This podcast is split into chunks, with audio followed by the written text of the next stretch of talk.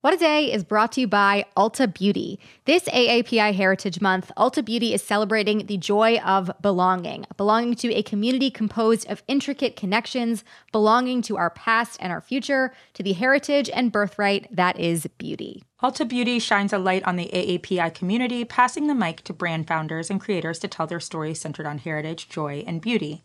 They carry AAPI owned and founded brands like Live Tinted, Peach and Lily, Glamnetic, Tree Hut, and more.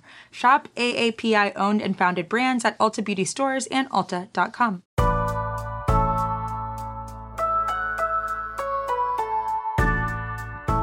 It's Thursday, September 9th. I'm Gideon Resnick. And I'm Tre'vell Anderson, and this is What a Day, where we're sending our support to the spider who is spinning a web on Virginia's now removed statue of Robert E. Lee. Yeah, hit him with the stickiest web you got. We got your back. Turn the entire warehouse where he's stored into one big web. Please and thank you.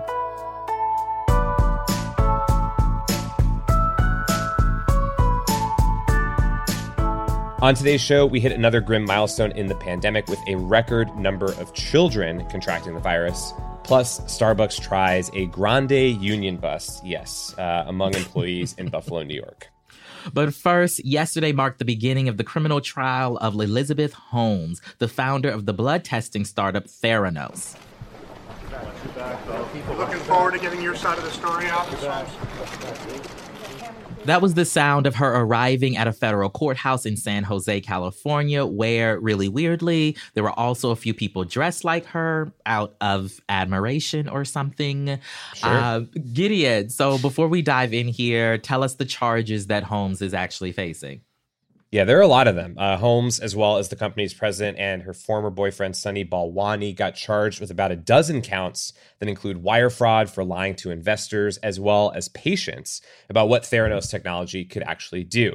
Now, for those who didn't follow the story at the time, to take it a step back even further, Holmes started this company when she was just 19 years old in 2003, and the promise was incredibly enticing to basically everyone.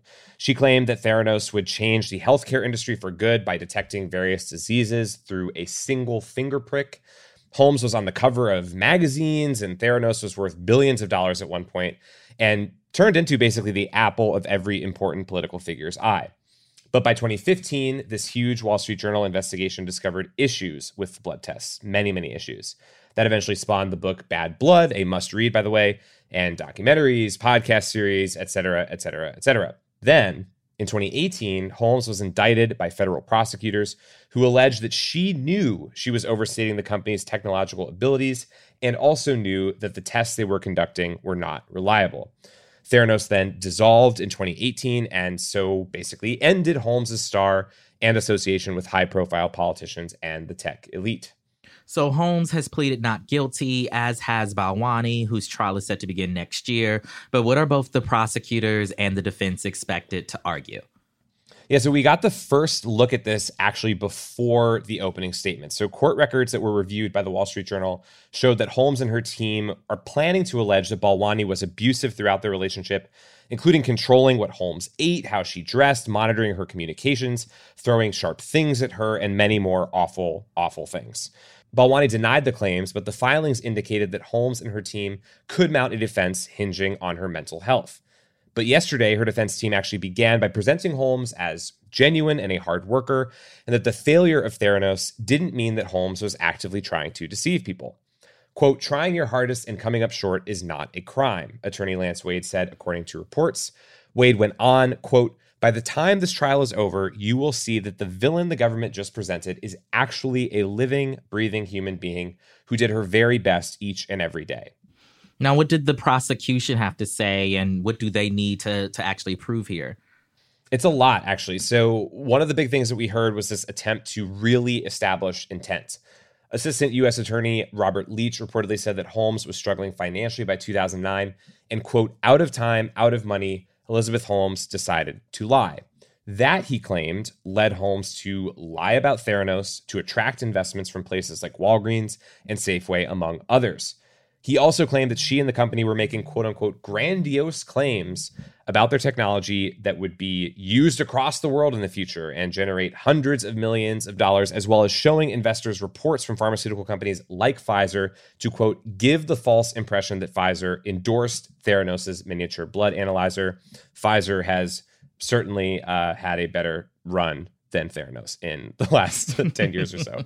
Uh, in another good Wall Street Journal article that we can link to, experts really made the point that actually proving that there was an intent to deceive is a particular challenge in this instance, given that Silicon Valley startups are so often predicated on a kind of exaggeration. Like, you may promise that something is going to work. You may really believe that it would, and then it doesn't. The question here then is can the prosecution prove that Holmes was doing that while knowing that the product could not deliver and deceiving people as a result? As somebody who went to Stanford, there's a lot of embellishing going on over there. I'll just leave it at that. So, now what should we be looking for here in the weeks to come? Okay, so the jury trial is expected to last at least 13 weeks or so. There is expected to be some pretty harrowing testimony from patients, including some who had been erroneously informed they were HIV positive, according to the tests that Theranos did, and at least one woman who had been informed she had a miscarriage.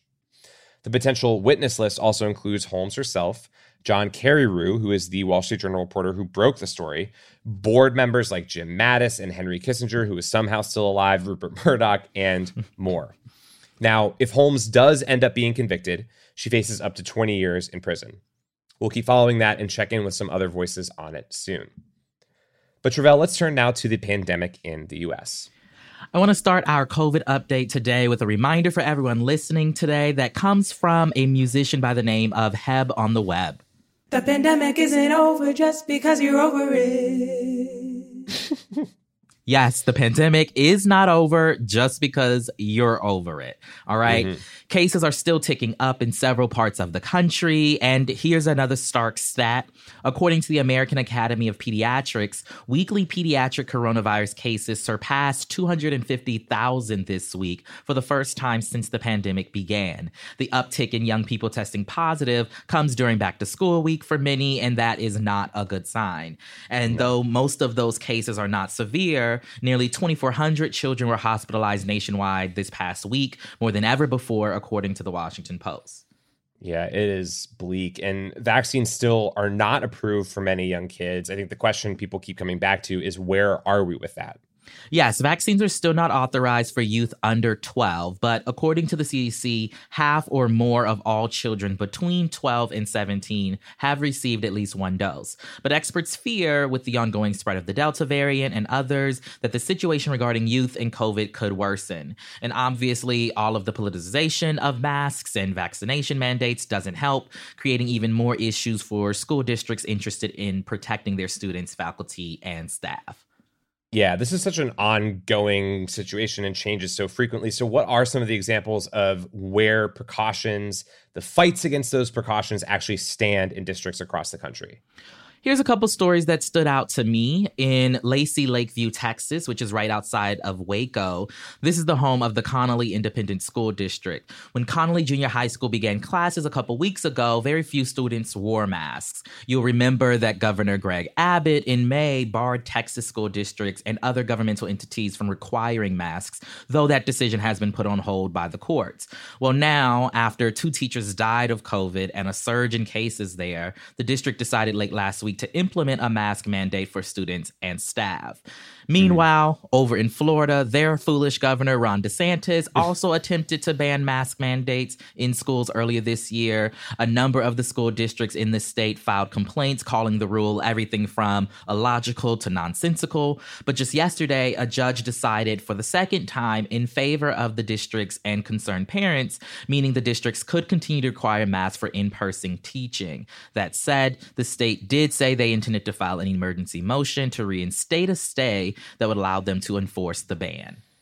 Right. And then as soon as today, there could be some other pretty big news coming out of California.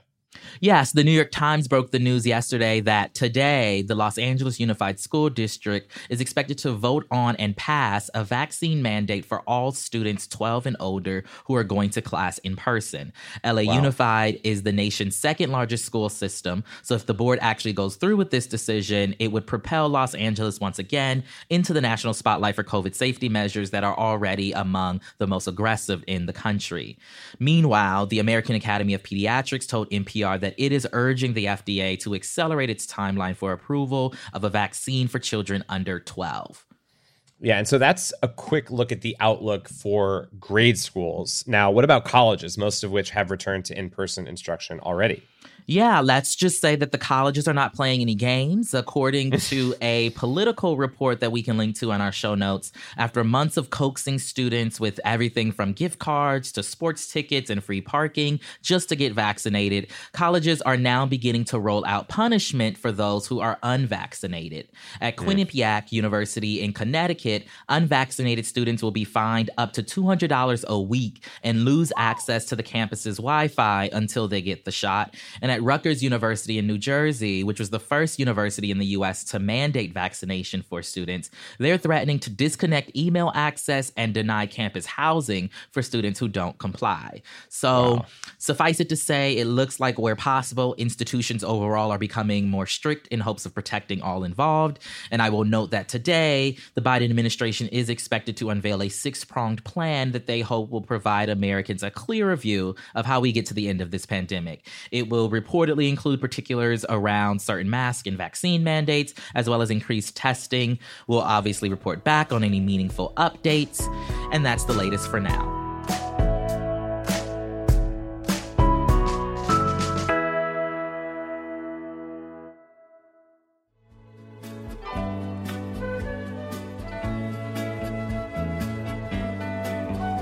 It's Thursday, Wad Squad, and for today's temp check, we're talking about icons in the field of striped green shirts. So, Steve from Blues Clues popped back into our lives this week with a touching and honestly quietly devastating video message in celebration of the show's 25th anniversary.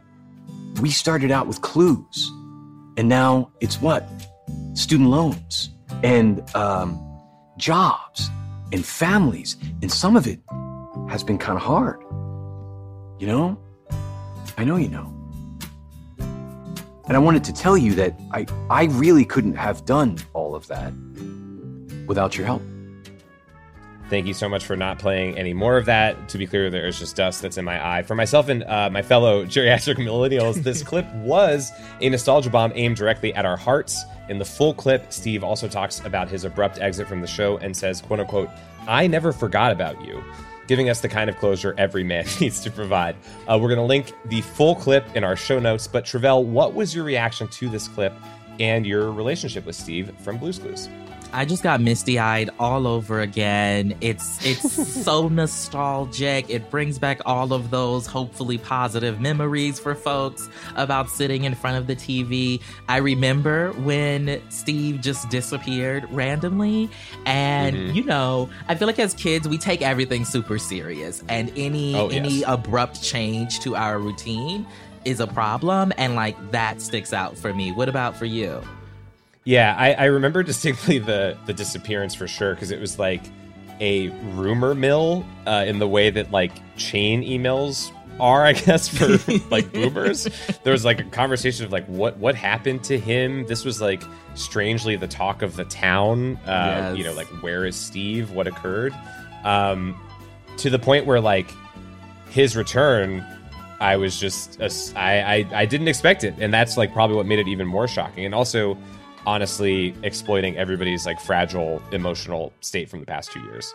Very much so. The rapper Chika on Twitter tweeted that, like, now that Steve has apologized, we can all work through our issues that we've been harboring for so long, and that that feels very appropriate for me. Yes, um, we are cleared to start exploring um, other problems because of Steve, and uh, we thank him. We thank him for that, and uh, just like that, we have checked our temps. Um, don't ever forget about Steve because he hasn't forgotten about you. And we will be back after some ads.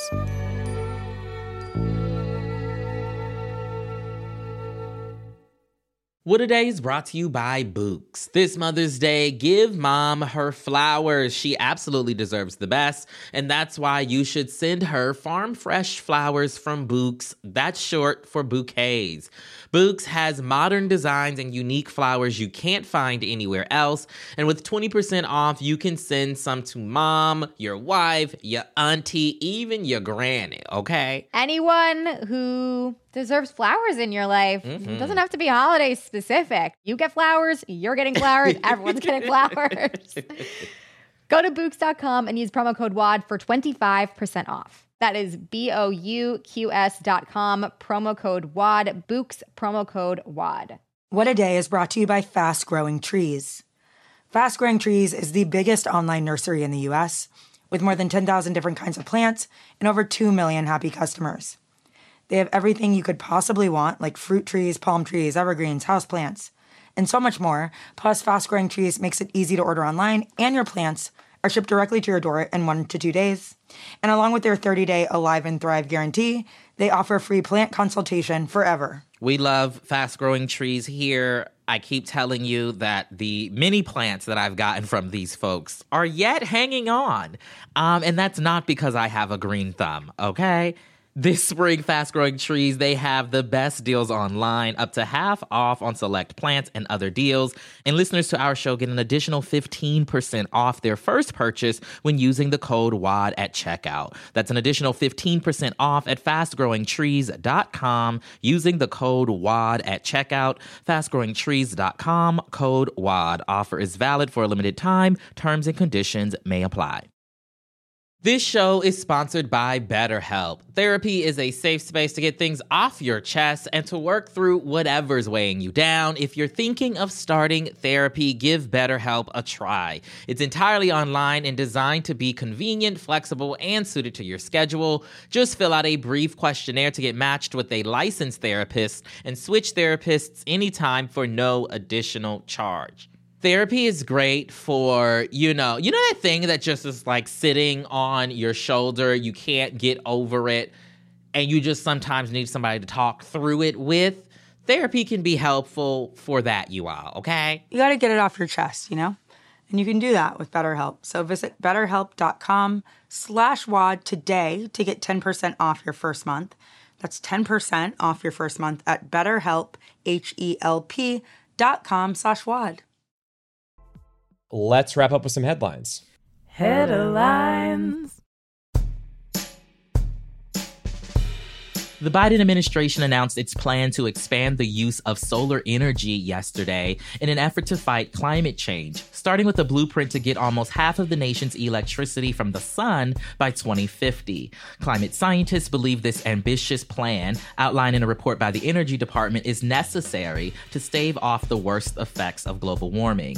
The report said to get there, there would need to be a vast transformation in technology, the energy industry, and the way people live. Moreover, it would require the electric grid to undergo a major makeover to transport power across the country. As of now, it is unclear how the administration will be able to push these ideas through since it is ultimately Congress's job to authorize the federal spending for this to happen. Mm-hmm. And they need to do it. LAPD officers have been instructed to record the social media information of any civilian they stop. That is according to a new report from The Guardian. And this practice has been in place since 2015 referred to as quote field interview cards okay uh, that police complete when they stop people whether they're being arrested or just interviewed. The info collected includes people's basic information in addition to their usernames on social media. The documents were first obtained by the brennan center for justice and they reveal a new level of facebook stalking by the police Activists against this practice have compared it to stop and frisk, a controversial police program in the early 2000s that allowed police to stop and question anyone they believed to be engaged in criminal activity. The vast majority of people that officers stopped were young black and Latino men, and the program was later ruled unconstitutional. In response to the Guardian article, the LAPD said that the policy about field interview cards was quote unquote being updated, uh, okay, uh, but did not add further details. Mm-mm. Meanwhile, Starbucks has revealed that the one thing that scares them more than freelancers with laptop chargers is employees who want to unionize. A burgeoning unionization effort at a few Starbucks locations in Buffalo, New York, has provoked an outsized response by the company involving mandatory anti union meetings and, quote, listening sessions. High ranking executives have reportedly started dropping by the Buffalo locations to help out and or appear to be buddies. This includes even the president of Starbucks North America, which has 8,000 locations. All this suggests Starbucks is worried that the unionization effort will spread to other stores, which makes sense, since the original three cafes in Buffalo said they would vote to unionize, making them the first U.S. locations to do so. Two more cafes in Buffalo have joined in. Workers have cited chronic understaffing, exacting performance metrics, and lax safety standards during the pandemic as motivations for seeking to form a union. On September 20th, they'll meet with the National Labor Relations Board to seek approval for an election. I will be going to Dunkin' tomorrow uh, until you know they try similar shit because there's no ethical capitalism. Anyway, uh, Canada is in the midst of its largest ever act of civil disobedience, which is a huge achievement for a country whose national motto is "Sorry." Uh, the protest aims to block commercial logging of old growth forests on the southwest of Vancouver Island, and since April of this year, it has led to the arrest of 866 activists. Protesters have gotten creative doing things like chaining themselves to logs and suspending themselves in trees. In the process, also stealing my idea for a woodland Cirque du Soleil, but they have my blessing. Uh, officers in the Royal Canadian Mounted Police have been sent to respond to the protests and faced wide criticism for their use of excessive force against the activists. Demonstrators are hoping for swift action from the government to protect the last remaining sections of the forest. I thought Canada was supposed to be better. That's what we thought. Nowhere's good. and those are the headlines.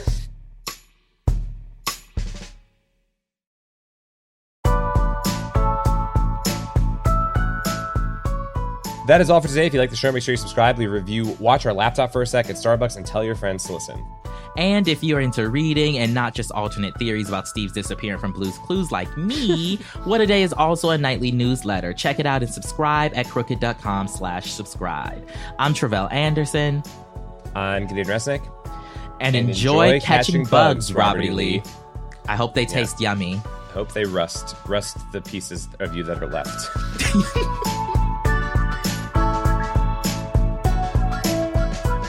What a Day is a production of Crooked Media. It's recorded and mixed by Charlotte Landis. Sonia Tun and Jazzy Marine are our associate producers. Our head writer is John Milstein, and our executive producers are Leo Duran and me. Our theme music is by Colin Gilliard and Kashaka.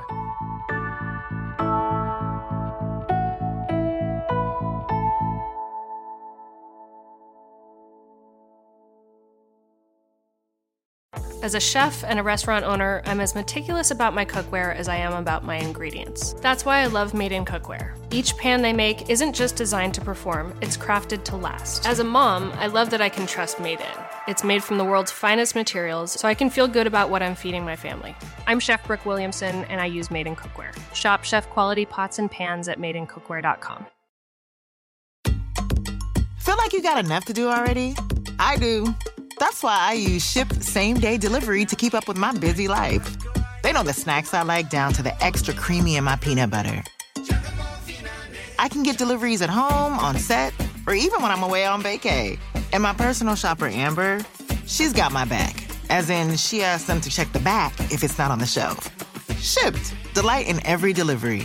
Learn more at shipt.com slash hi.